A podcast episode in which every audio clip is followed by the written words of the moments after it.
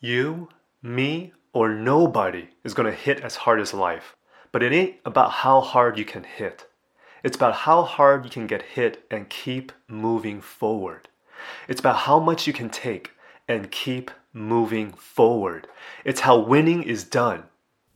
This quote was by Rocky Balboa in the movie Rocky Balboa. Folks, how many times in your life has something terribly gone wrong? Or perhaps life has thrown you a curveball that you just didn't expect and you didn't know what to do about it. Have you ever been in a situation where you kept getting hit from one roadblock to another? Imagine driving with your spouse on a road trip, getting hit with terrible traffic, and you're literally parked on the freeway for a solid hour. Then driving up the mountains on a narrow road, going through the ridge line and you're seeing a brush fire literally coming over the ridge. It's like a scene out of the movie War of the Worlds. And you're looking at your spouse and you're like, what is happening? this actually happened to me and my wife a couple years back when we we're driving to a conference. There's another quote I want to share Failure isn't fatal, but failure to change might be. This quote was by John Wooden a famous college basketball coach. In today's episode, I'm going to dive into the topic of what do when the unexpected happens. What happens when failure hits you like a brick wall when you least expect it? How do you handle a crisis or how do you manage expectations when it hits the fan? I'm also going to share how the bias method is a useful tool for crisis management. What is the bias method? Tune in to find out. Let's cue the intro. Welcome to the Boom Vision Podcast. I'm your host, Benjamin Yeh. This show is about how to create success on top of a solid foundation of your mind, body, and soul. I created this podcast to give you perspectives and frameworks on how to strengthen your mindset and gain clarity in finding your true north. It's time for you to live an extraordinary life with vision that you design. Let's get to work. Hi, folks. Welcome back to episode 19 of the Boom Vision podcast. Whether you're an entrepreneur or building your career, it's nearly impossible that things always go perfectly planned, right? In business and in life, there's always highs and lows, there's ups and downs. The question you have to ask yourself is do you take life like a roller coaster? Do you throw your hands in the air and yell, let's go? Or do you get motion sickness? Do you buckle or do you freeze? There's a quote I want to share. The only real mistake is the one from which we learn nothing. This quote was by Henry Ford. Folks, today's topic is something I felt compelled to share with you because in the last couple of weeks, in three separate occasions from a close friend, a past client, and a current client, they've all reached out to me for help because they were handling a crisis or unexpected curveballs. After listening to their situation and how they felt about the situation, I coach how to best empower them, and I felt that it would be very helpful to share some of these learnings with you all. So let's just dive right in. When a crisis happens, or when poop hits the fan, what do you do? Now, there's what's called the four F's of trauma. When something really unexpected and shocks you, there's what's called the four F's fight, flight, freeze, and fawn. So, what does that mean? The first F is fight. Your impulse or action is to fight the crisis head on. Either it's the confidence, courage, or it might be the adrenaline that's swaying you to fight the situation head on. Flight is when you have the impulse to avoid a situation or when you want to flee from it, is to escape or avoid the crisis or the threat altogether. Freeze is when you either physically, mentally, or even a combination of both, you basically freeze in your tracks. You don't know what to do. You're not able to exactly process how to go about the situation, so you're just standing still. It's like almost being physically or mentally paralyzed. And the fourth F is fawn. By avoiding the conflict, you're basically being a people pleaser. And that's a behavior that you're exhibiting. It's when you essentially disconnect from your true inner emotions or feelings in order to pacify the situation. Now, the reason why I feel it's important to share these four F's of trauma is because each of us respond to crisis very differently. Now, given the circumstances and how we're wired consciously and subconsciously, do you have the awareness of how you react when crisis hits, when life throws you a curveball? Do you feel you are reacting to your highest and best? Now, there's a story I want to share, and I've gotten permission from the previous client to be able to share this story with you. While being anonymous, this previous client reached out because they were seeking guidance on how to best respond to a situation. And so the situation was that they basically were creating and building a new restaurant. They'd gotten some private equity money and they were building another restaurant in their portfolio. And the problem was that they were hitting budget overruns. Now, they didn't know how to break it to their private equity partner. And so the steps that I walked them through was that look, first thing is just breathe. Just take a deep breath, calm yourself.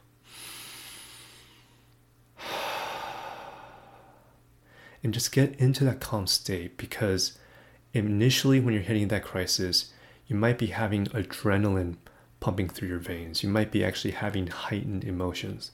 And the best thing you can do, if it's not life threatening, is to calm yourself. And then the next couple steps is identify, assess, and finding solutions. Identify. Identify what's happening. Where are the holes in the ship? And once you identify those areas, you have to be able to assess it. What is the assessment? What is the damages? What is the potential problem and how large it is? Can you quantify it? Both qualitatively and quantitatively. And then after when you assess, what are the possible solutions? So the four steps are breathe, identify, assess, and solutions. So in this case, I was telling my previous client that take a deep breath to calm yourself down. And then after that, identify. Identify all the variable components that has changed. For example, one of the major components of the budget overrun is the FF&E. FF&E stands for furnitures, fixtures, and equipments. Overall cost has gone up since the pandemic because of the rising cost in the supply chain management. So it's identifying what are those variable components. In terms of A, assess how much of those variables have changed and why. Because if you think about when they initially budgeted this, this is back in about 2018, 2019, before the pandemic. Those costs back then versus what it looks like now post pandemic is very different. So if you do a side by side comparison, you're able to see what was the expectations going into it before you started versus what does it look like now. And once you're able to see those comparisons, you got to be able to provide context. If you share the changes without context, you're leaving that part of the imagination to your counterparts to fill in the blanks. And most likely, what they envision what happened will not be the same as what you know really happened. So you got to be able to be clear, concise, and simple in sharing those main highlights when you provide context. And then last but not least is S, solutions. Present a base case for what you expect the budget to be now and the expected opening date versus what could happen if there might be further delays. What are the change orders that are a must versus what are the change orders that are wants so they can prioritize how much additional funding you need in this additional ask for the budget overrun. And so the main takeaway in breaking down these steps is that do you have the awareness on how you're responding to the curveball? If what's happening is not life threatening, are you taking a pause and calming yourself and evaluating which one of the four F's are your, is your initial response? What does your impulse naturally gravitate towards? Is it fight? Is it flight? Or is it freeze or fawn? And when you realize that, is that type of response the highest and best? And so, what are action steps you can take with this week's episode? It's what I call the bias method B I A S. B stands for breathe. Take a deep breath. If you remember, when you exhale longer than you inhale, you're activating your parasympathetic nervous system to be able to calm yourself down. And in that calm state, you're able to quiet your wind tunnel. you're able to lower your adrenaline, you're able to lower the emotions and feelings that are running through your veins. And so once you do that breath work and breathe to calm yourself down, I stands for identify. Identify where the problem areas are at. Where are the symptoms showing up? Metaphorically, where are the holes in the ship? Then A stands for assess. Assess the damages of the situation. Assess where the root causes are coming from. Are you able to quantify or qualify how big or small the damages or problems are at? And last but not least is S. S stands for solutions. What are the different solution options that you can take to alleviate and solve the situation? Is there more than one solution? Now, depending on your situation or crisis, if you're experiencing this alone, then write the bias method down because it can help you solve your crisis in a more calm state. However, if you have more than one person that you need to share the situation with, kind of like my previous client, then you have to learn how to manage expectations. Now, if this is a case, then it just reminds me of a story back when I was working at the family office I like to share. Back then, there was the chief people officer and the chief technology officer, Leonard. It was someone that I really respected. And I remember this one time we were having a conversation with other parties on a conference call. I think there was at least four or five different people on the call. And what happened was we knew before going into the conversation that this conversation was not going to be easy. And I remember in the beginning of the call, when Leonard first introduced himself, he immediately said, My name is Leonard, but I want to share with you what my intention for the call is today. My intention is to find the most win win solution for all of us because there's this difficult situation that we have to navigate.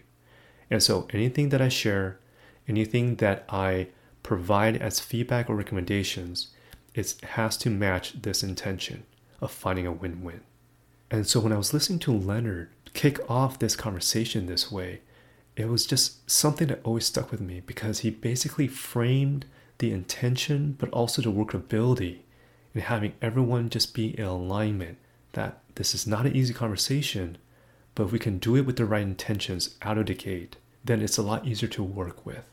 And so, why I'm sharing that with you is that when you have to manage expectations, it's best to be able to be very, clear and transparent on what your intentions are from the beginning before you dive right in. It really sets the tone. And so, one of the techniques that I use before delivering, after having done the bias method, before I deliver these news and have a conversation with counterparts, is that before I pick up the phone, before I start that video call, I set my intentions. If you say a prayer and just say, My intention for today's call is to bring as much love, light, and collaborative energy into this conversation. Please support me in holding this space for this energy in this conversation. And I realize that when I do that, not only does it calm my mind and really having my intentions on the forefront, but I'm really giving that energy into the conversation. And it really works. It helps me frame it, but also that energy brings this calmness so that when I am talking with the other counterparts, no matter how difficult it is, it doesn't get out of hand because I declared that intention out loud before the call and also even in the beginning of the call. Kind of what Leonard did in that story. And so, final thoughts for today's episode.